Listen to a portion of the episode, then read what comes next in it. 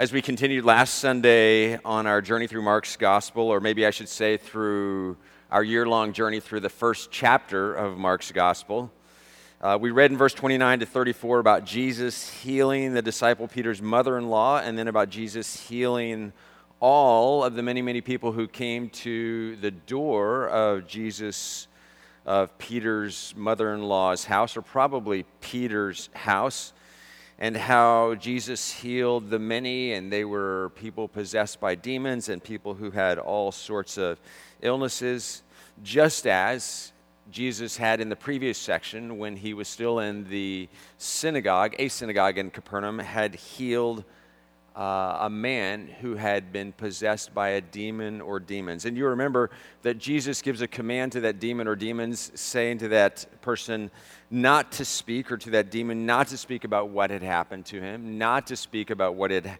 gone on in that space, to keep a lid on uh, what Jesus was doing. And we you remember last week we talked about how Jesus eventually will say this over and over and over in Mark's gospel. Don't talk about it, don't share, don't tell, keep a lid on it. Last Sunday morning, we focused on verses 32, 33, and 34 this passage, and specifically verse 34 that reads like this And Jesus healed many who had various diseases. He also drove out many demons, but he would not let the demons speak because they knew who he was. And if you were with us last Sunday morning, you remember that we talked about the mystery of Jesus' secrecy, about Jesus continually curious command to demons and those who had been possessed by demons and to people Jesus had healed not to tell other people, not to tell others what had gone on. And we acknowledge that Jesus' penchant for secrecy about himself and about casting out demons and healing people was and remains to many still a mystery. It's been a mystery for readers, it's been a mystery for scholars, it's been a mystery for theologians, it's been a mystery for pastors. And all of the mysteries since ancient times that we talked about last week reminded me of a few mysteries in our world today. For example, why glue doesn't stick to the inside of a bottle why, think about this, there isn't a mouse flavored cat food. Isn't that interesting? And why Goofy is always standing up, but Pluto is always on all fours. Has anyone ever noticed that? Isn't that strange? They're both dogs. And then even weirder is this. Like, isn't that weird? What's going on in the world of Disney? And then, differently, if a cow was to laugh, would milk come out of its nose? Again, all right, so moving on from these inconsequential mysteries and the presumably really important mystery of Jesus' secrecy, though we're actually moving backward this morning a couple of verses to take a closer look at verses 29, 30, and 31, which we kind of skipped over last week of chapter 1 of Mark's Gospel. But first, let's pray together.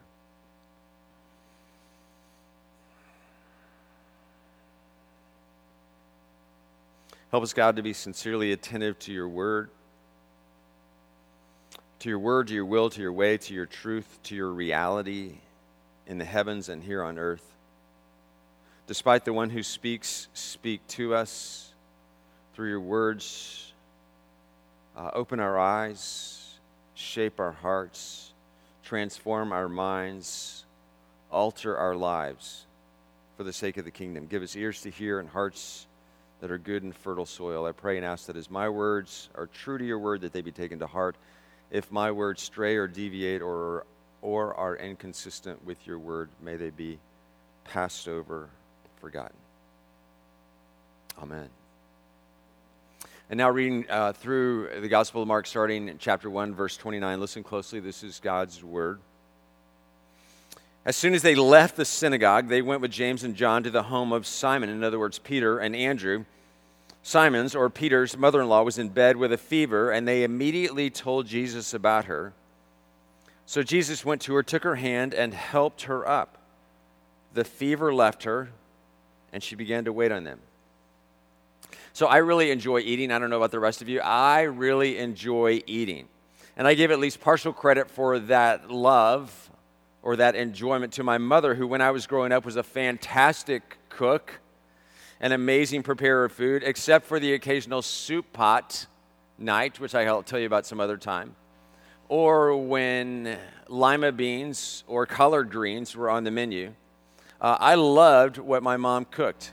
I loved what my mom prepared, what she baked, what she cooked, what she fried, her whole preparation of meals. And she instilled in me a love for eating.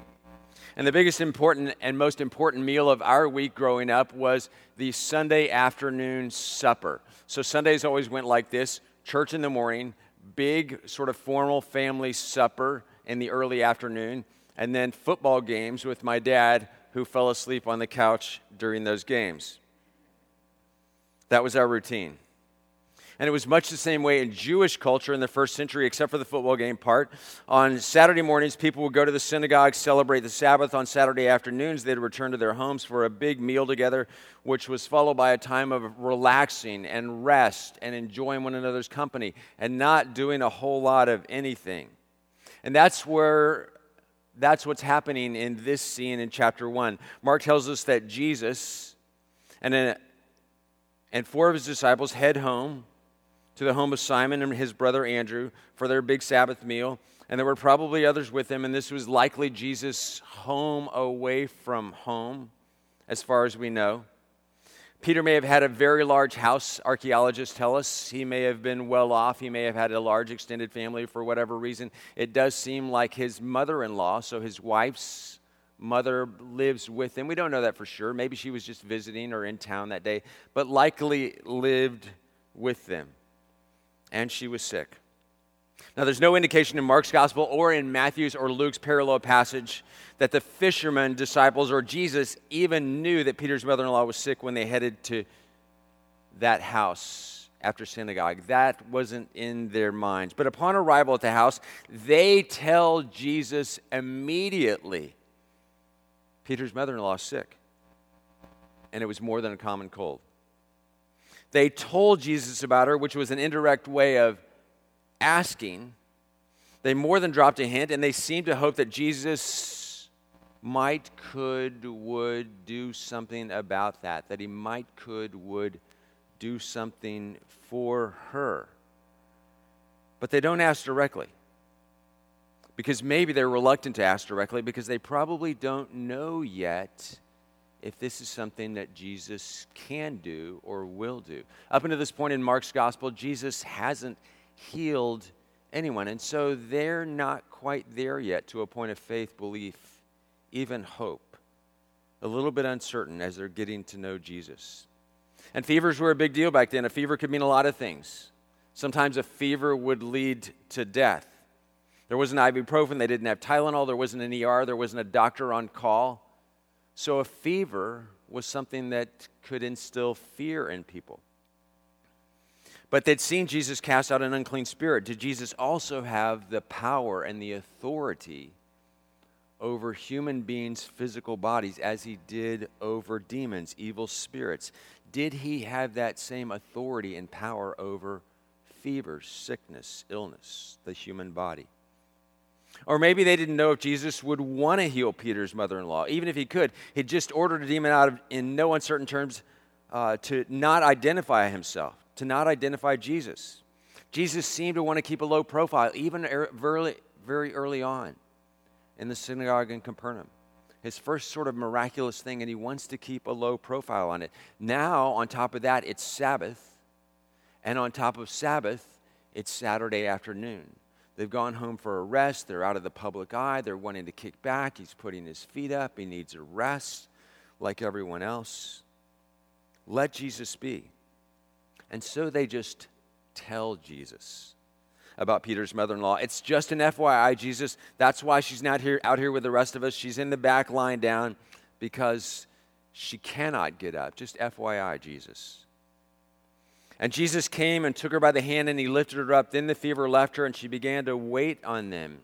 And there are, for me at least, a handful of takeaways from just these three verses, most of which are themes throughout the Gospel of Mark. Most of the time when we're going through Mark, we're kind of going to go pick out one big theme out of a passage or one or two primary points in a passage as we go through Mark's gospel. Here, just in three verses, there are all these themes, some of which we've already seen in Mark, some of which we will see as we go along.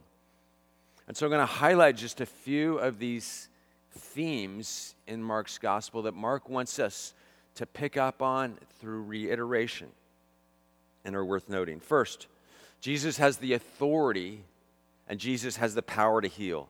He had the right to heal, the power to heal. We talked about this two weeks ago. As Son of God, as one who was in a re- unique relationship with the Father, as one in whom the fullness of, quiet, of God dwelt.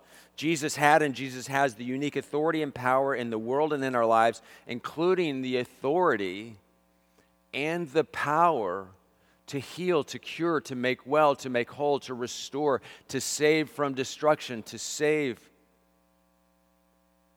from a variety of things, to keep safe and sound, to rescue from danger, to rescue from destruction. All of these are valid translations of the two Greek words that Mark uses in his gospel and that are used in the rest of the New Testament and that are often translated heal, but sometimes are translated in other ways.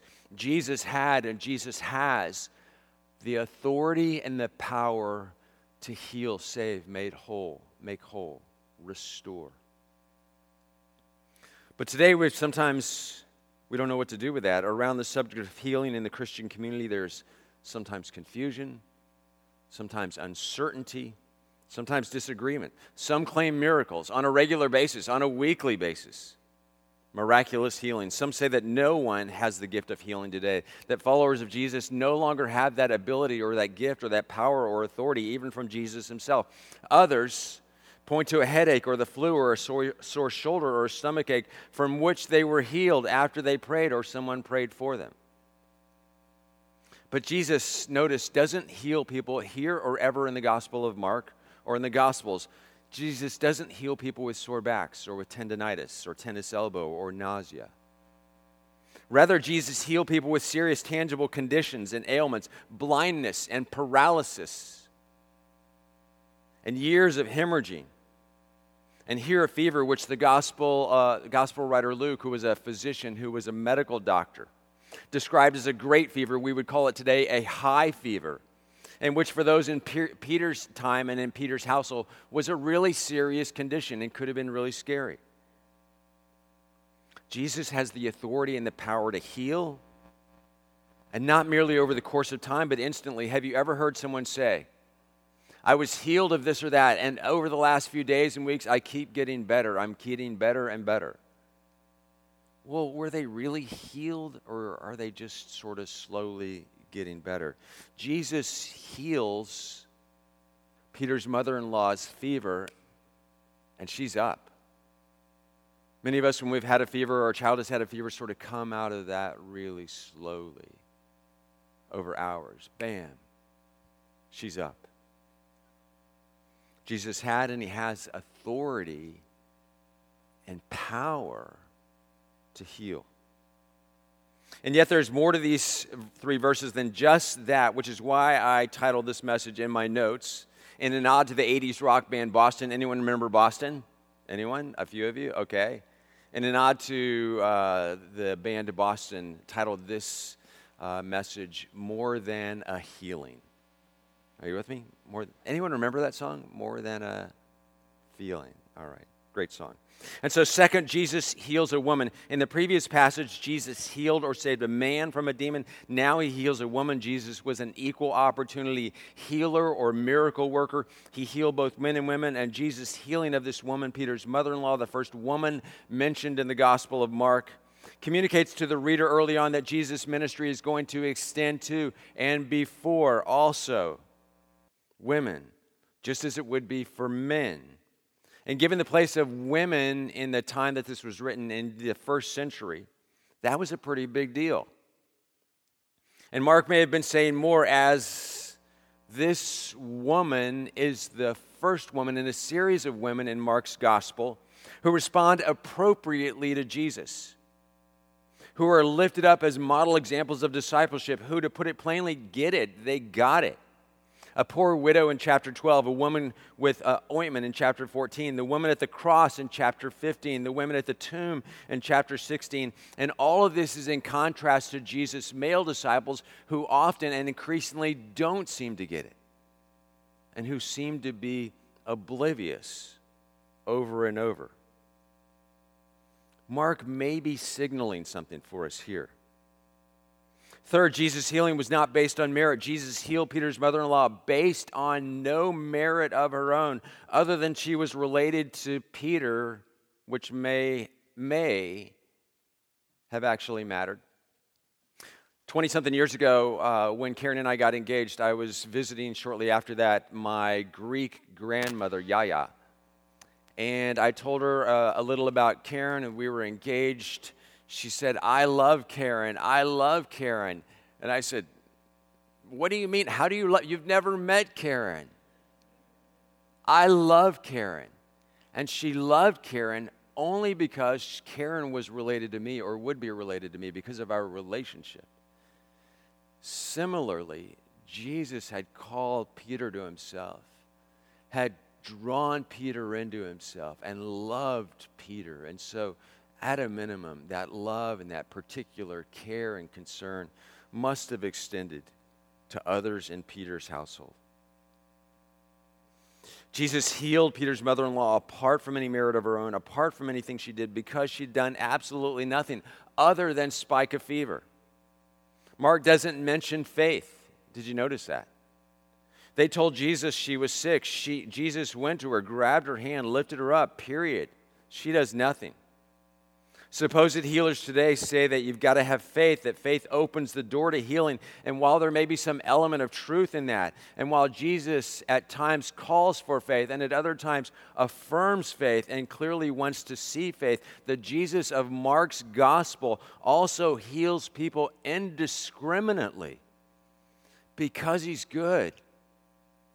And wherever he goes, good follows because he's good, and wherever he goes, good follows. And four, Jesus heals with no strings attached.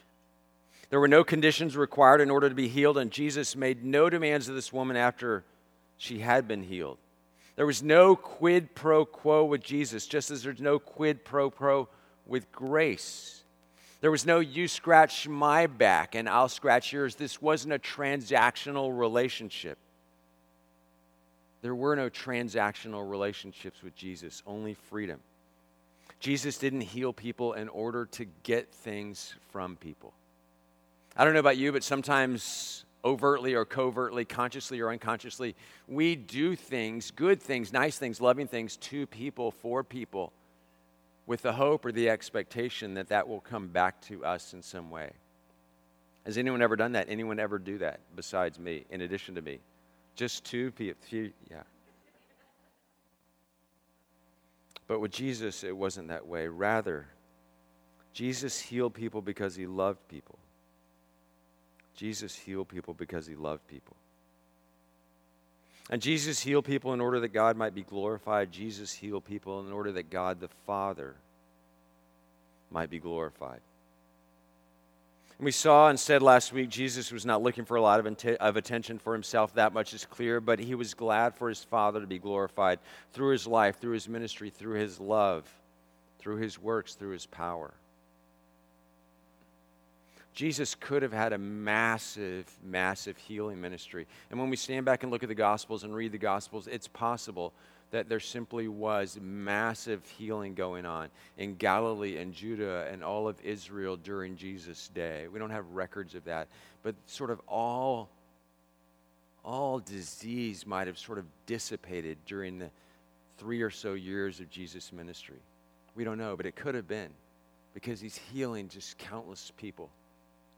And yet he doesn't go looking for this massive healing based ministry, which he could have had. He didn't come after any of that. He came for another purpose, which we'll talk about next week. And now finally there's this. Jesus took Peter's mother Jesus took Peter's mother-in-law by the hand and lifted her up. Then the fever left her and she began to wait on them. And yes, uh, that, waiting on them, was what women typically did in a household at that time. Yes, that was a normal role and responsibility for a woman and an older woman or a mother in a household. But Mark's point is literarily particular. She doesn't, doesn't just return to life as normal, but specifically, she serves.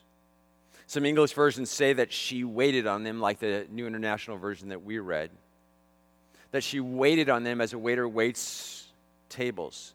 But other English translations appropriately say here serve. The Greek word, the verb in Greek, is diakoneo, from which we get the word deacon, and which means to serve, or as a noun, one who serves by identity. And Mark is saying this woman healed by Jesus gets it and immediately serves. She knew that she'd been in this bad place. Nobody wants a high fever. She knew that on her own she was in a bad place and needed outside help. And by the grace of God, she got it. She was grateful. She understood that her life then, her healed life, had a purpose.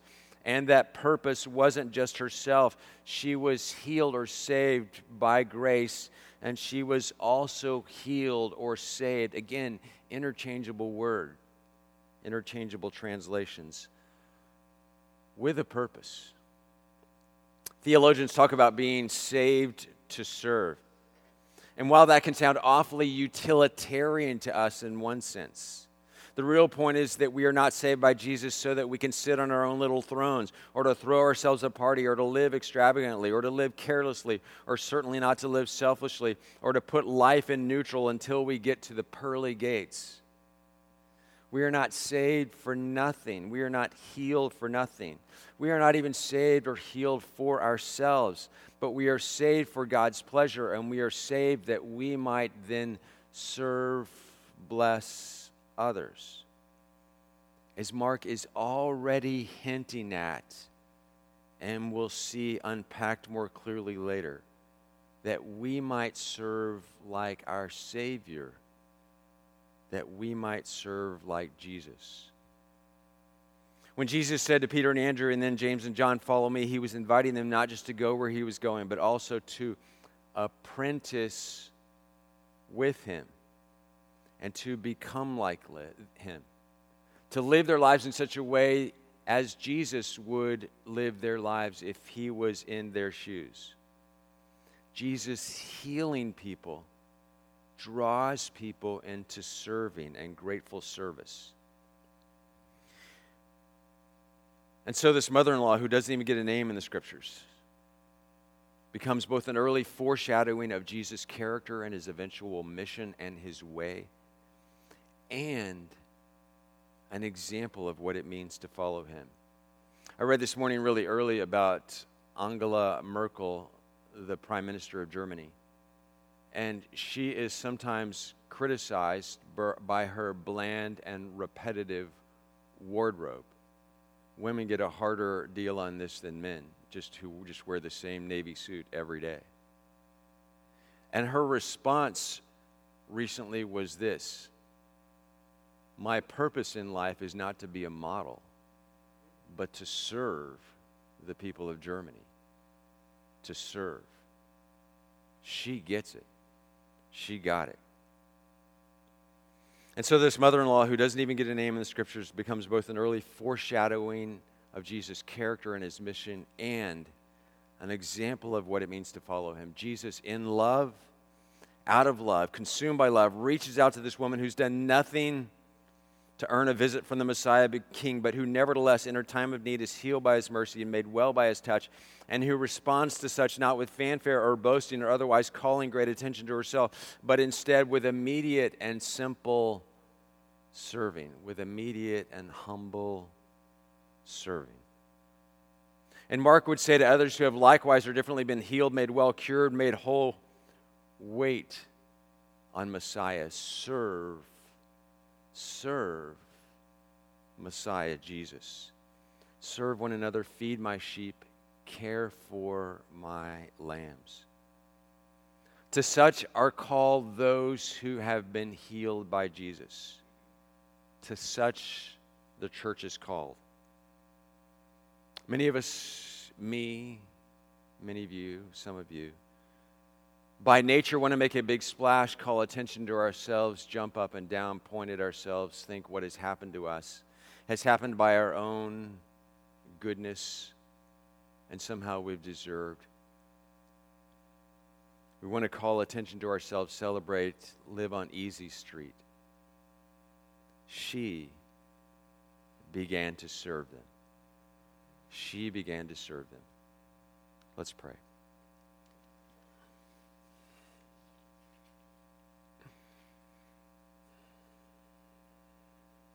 Make us, God, make your church like the head of the church. Remind us that we're not in this for ourselves, we're in this for your glory. That you came to us to save, to heal, to redeem, to restore, to make whole, to make well. Not because of anything we've done, anything we did, anything we will do but freely reach out to touch, heal, restore, lift up, draw into life, back into fullness and abundance. May our response be to you and to your goodness like the response of this woman, Peter's mother in law. Give us joy in serving. Give us pleasure in serving and may you be glorified in that and in all things. In the name of Messiah Jesus. Amen.